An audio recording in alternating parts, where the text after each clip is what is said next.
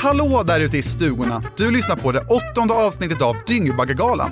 Det bästa som har hänt podd-Sverige sedan Flashback Forever. Ja, åtminstone om man ska tro recensionerna på Podcaster, där även användaren Figgetnull förvisso också kallar podden för fullkomligt genomusel. Men ja, det är en podd som berör helt enkelt. Och vad är det då för podd?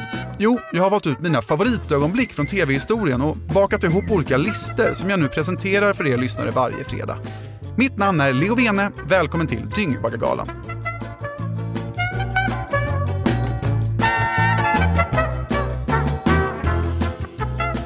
Tack vare vårt ack så tonsköna språk och en lika dialektal som pratglad föräldrageneration kommer vi svenskar för evigt att betraktas som ett land där ingen kan engelska.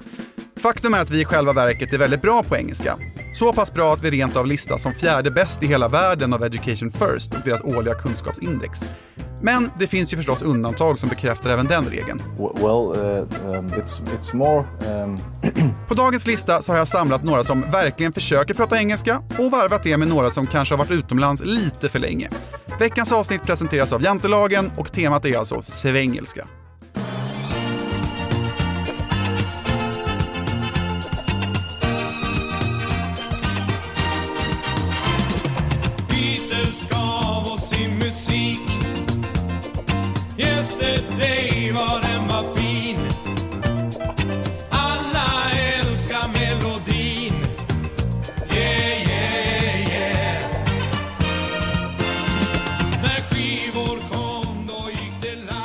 Året är 2019 och den svenska artisten Adam Falk gästar den norska YouTube-kanalen YLTV, Young Leaders Television, för att prata om det sig själv, men också sin relation till norsk musik. Och kanske var det just den internationella prägel som kommer sig av att sitta i en norsk studio som gjorde att Adam blev lite, ska vi säga, carried away när han ombads beskriva sin relation till artistkollegan Unge Ferrari. Men eh, kan du beskriva Unge Ferrari med, alltså med svenska ögon? Hur stor är han i Sverige? Eller vad vet svenskarna om Unge Ferrari? Mm. Alltså jag har inte så bra koll på den svenska marknaden, men jag vet bara att Ferrari is- a legend. He's a beautiful being och artistiskt sett, han är han stor inspiration för mig. For me, he's one of the greatest musikaliskt.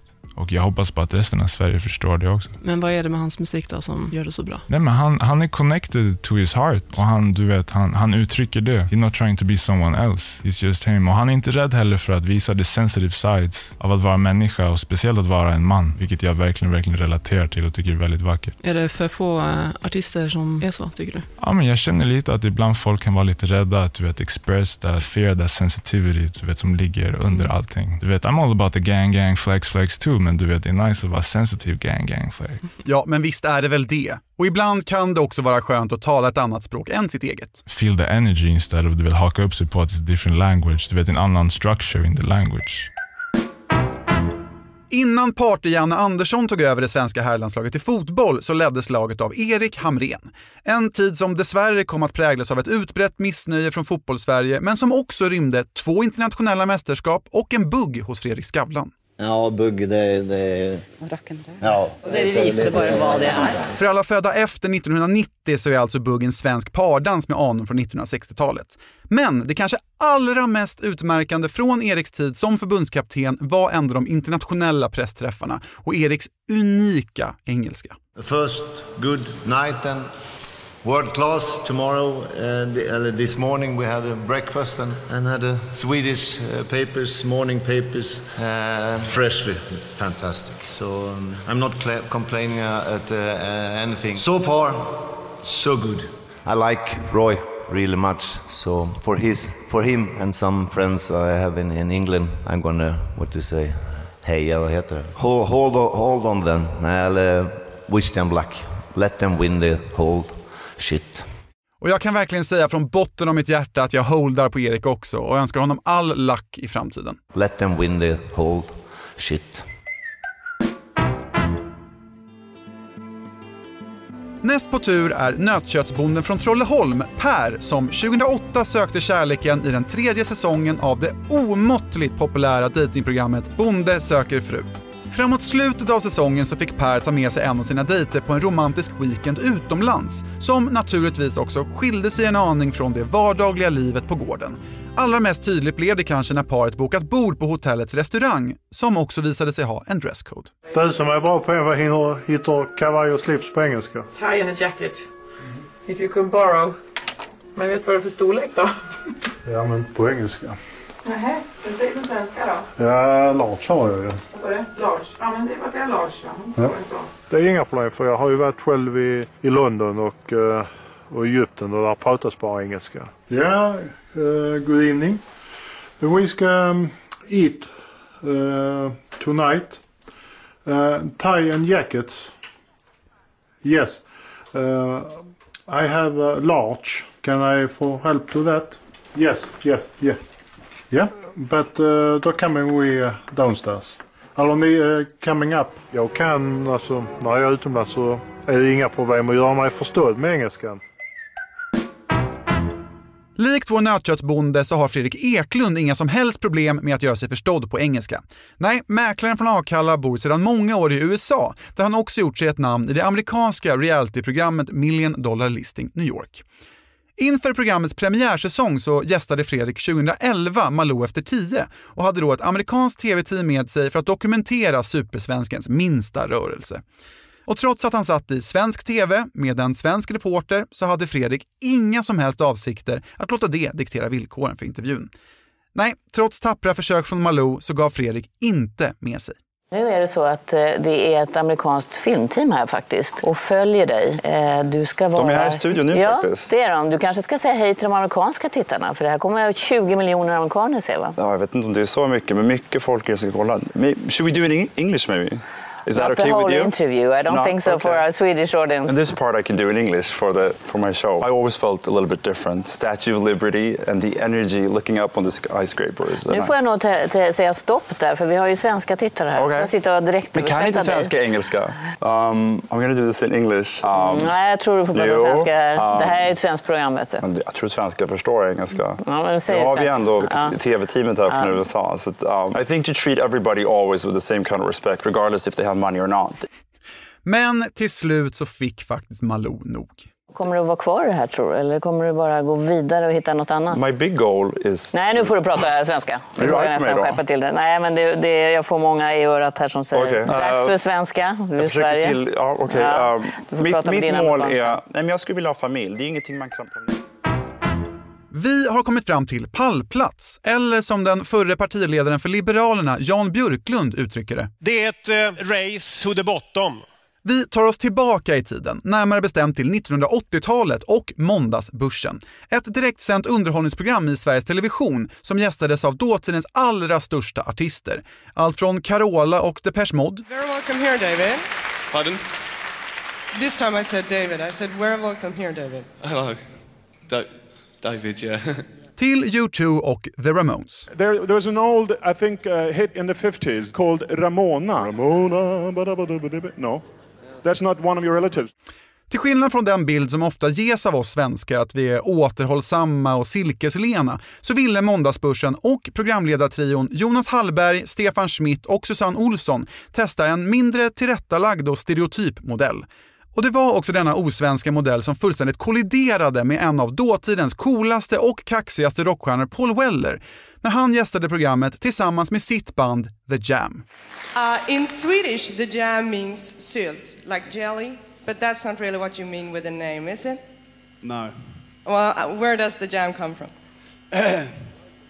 doesn't matter really. It doesn't matter. Okay. Serious question. uh, is the jam punk? Ask me another serious question. Oh, I'm running out of questions. When you were here playing uh, three years ago, 77, you had a lot of riots from uh, raggar, as we call them in Swedish. They were throwing eggs at you and so forth. Has that ever happened to you anywhere else? Not really. No. När jag frågade om de har haft riots här någon annanstans, det betyder att publiken kastar ägg och sånt där, så har det aldrig hänt någon annanstans. What's the biggest difference between Swedish kids and English kids? Not a lot. Not a lot? But they never throw eggs on you, uh, at you in English. Can you believe this? Susanne Olsson kommenterade intervjun i Göteborgs-Posten 2007 och sa då till sitt försvar att hon fått frågorna från producenten, att hon kanske inte hanterade situationen lysande, men att det mest berodde på att Paul Weller var både oproffsig och lite pretentiös. Och jag är nog beredd att ge Susanne rätt där faktiskt. Doesn't matter really. Sveriges statsminister Olof Palme skjuts till döds. En kärnkraftreaktor i Tjernobyl totalhavererar. Nintendo 8-bitars lanseras och Danny Saucedo föds. Men 1986 är också året då Rocky 4 har Sverigepremiär och Dolph Lundgren är vid den här tidpunkten Sveriges allra coolaste människa. Idag har kanske den där stjärnglansen mattats av en aning och istället ersatts av reklamfilmer för shady spelbolag och en 38 år yngre flickvän. Men vi ska inte gräva ner oss i det, utan för 35 år sedan, alltså 10 år innan Dolph Lundgrens flickvän föddes, så var Dolph Sveriges allra coolaste människa. Coolare än Paul Weller till och med. Och vad gör man då om man är Sveriges coolaste människa på 1980-talet? Jo, man glömmer naturligtvis bort hur man pratar svenska. Jag tror att det eh, främsta objektivet med Rocky 4 är att göra så mycket pengar som möjligt. Därför så plockar vi ut en rysk motståndare istället för en svensk. Det är mer kontroversiellt förstås. Också får man väldigt mycket fri press. Det är precis som med Rambo. Om man går till Vietnam och skjuter ner så många couple of hundred Russians så får man väldigt mycket fri press. Jag gillar också hur han använder begreppet free press. Free press syftar nämligen till tryckfrihet, alltså friheten att trycka och sprida information och har absolut ingenting med Rocky 4 att göra. Men vi fortsätter. Dolph får nämligen lite svårare frågor plötsligt. Därför att du menar att det blir politiskt intressant? Poli yeah, right. Och, um, och jag tror att det var en bra idé. Jag hörde en, en kritiker i USA som sa till mig när jag, han intervjuade mig att fyra år, tre år sedan när Stallone eh, kom ut med Rocky 3 så sa han till den här kritikern att han näst, hans nästa motståndare var en big bad russian. så han har planerat länge, jag tror långt innan Reagan och Gorbachev planerade deras möte. Så han går omvägen via politiken för att helt enkelt tjäna pengar?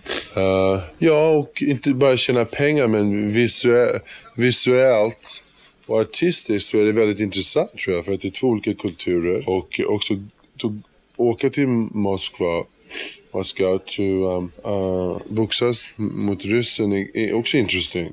Och varför inte runda av med en anekdot? When you're in Hollywood, när det, är, när det är i Hollywood, om du är säg en manusförfattare som bor i en liten shack somewhere, let me say in English, okay? If you're in Hollywood, you don't have any money, you got a ton of bills, you can't eat, You don't care if it's commercial. You just want it. You don't care. You make him a Russian, make him a Martian. You know what I'm saying? It's... Om du uh, hade en film, om du, välde, om du hade producerat den här filmen och du hade ett val mellan att göra honom ryss eller göra honom norsk så är jag säker på att du också skulle välja rysk. För att uh, det är business. Nej, jag hade nog inte heller valt just en norrman kanske. We are the keepers of the continuum tense functioner. Det har blivit hög tid att kora en vinnare. Och under min uppväxt så var jag särskilt livrädd för tre saker. Det var Morran i Mumin, Höga höjder och Viggo i Rederiet.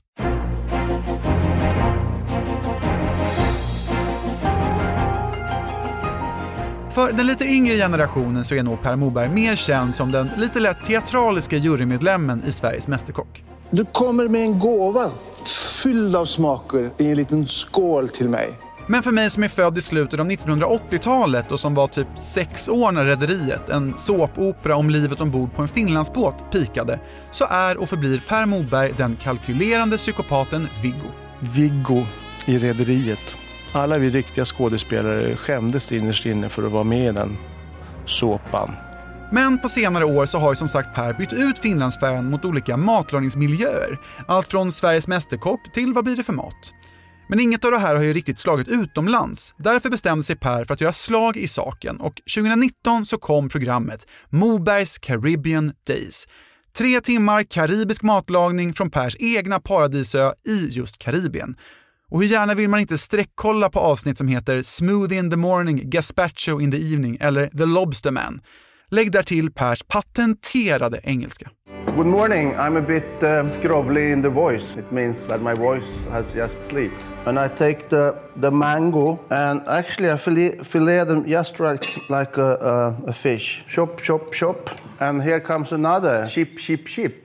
Chip, chip, chip. And then you take this beautiful passion fruit. Look at this. Why don't take a spoon? Just for the...